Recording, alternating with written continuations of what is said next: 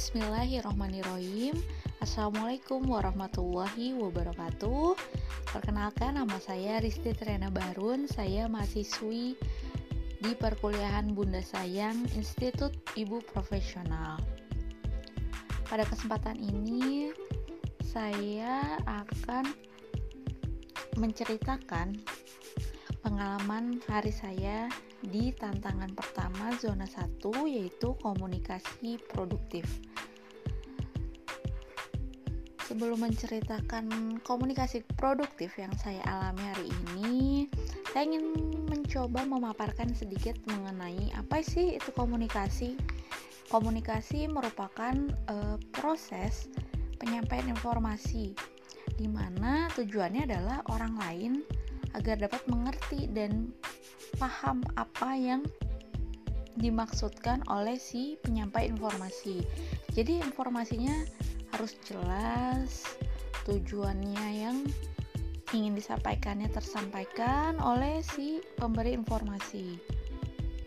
Nah, pada pagi hari ini nih saya menemukan sebuah temuan suatu kasus di mana temannya anak saya ini e, main ke rumah lalu membawa mainan anak saya tanpa izin dahulu atau e, tanpa bilang permisi dahulu.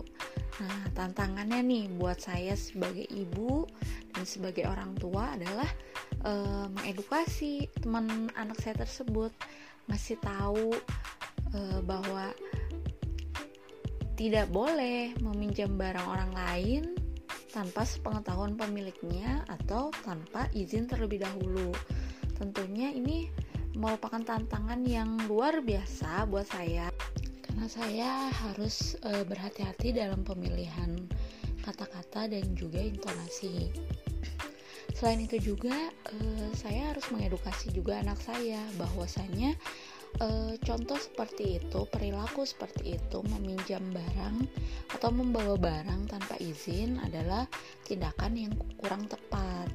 Alangkah lebih baiknya kita harus meminta izin dahulu jika ingin membawa atau meminjam barang dari orang lain. Nah, poin komunikasi produktif hari ini uh, yaitu uh, saya telah memberikan edukasi pada teman anak saya dan anak saya dengan menggunakan bahasa yang baik, intonasi yang baik, tidak menggunakan nada tinggi, dan juga penjelasan-penjelasan yang rasional. Maksudnya penjelasan rasional ini yang masuk akal, tidak penjelasan yang tidak dibuat-buat atau tidak membohongi anak. Nah, hasil komunikasi produktifku hari ini jika dinilai mendapatkan bintang 3 Insya Allah ke depannya akan diperbaiki lagi dalam e, penyampaian komunikasi produktif secara baik dengan tidak menggunakan intonasi tinggi,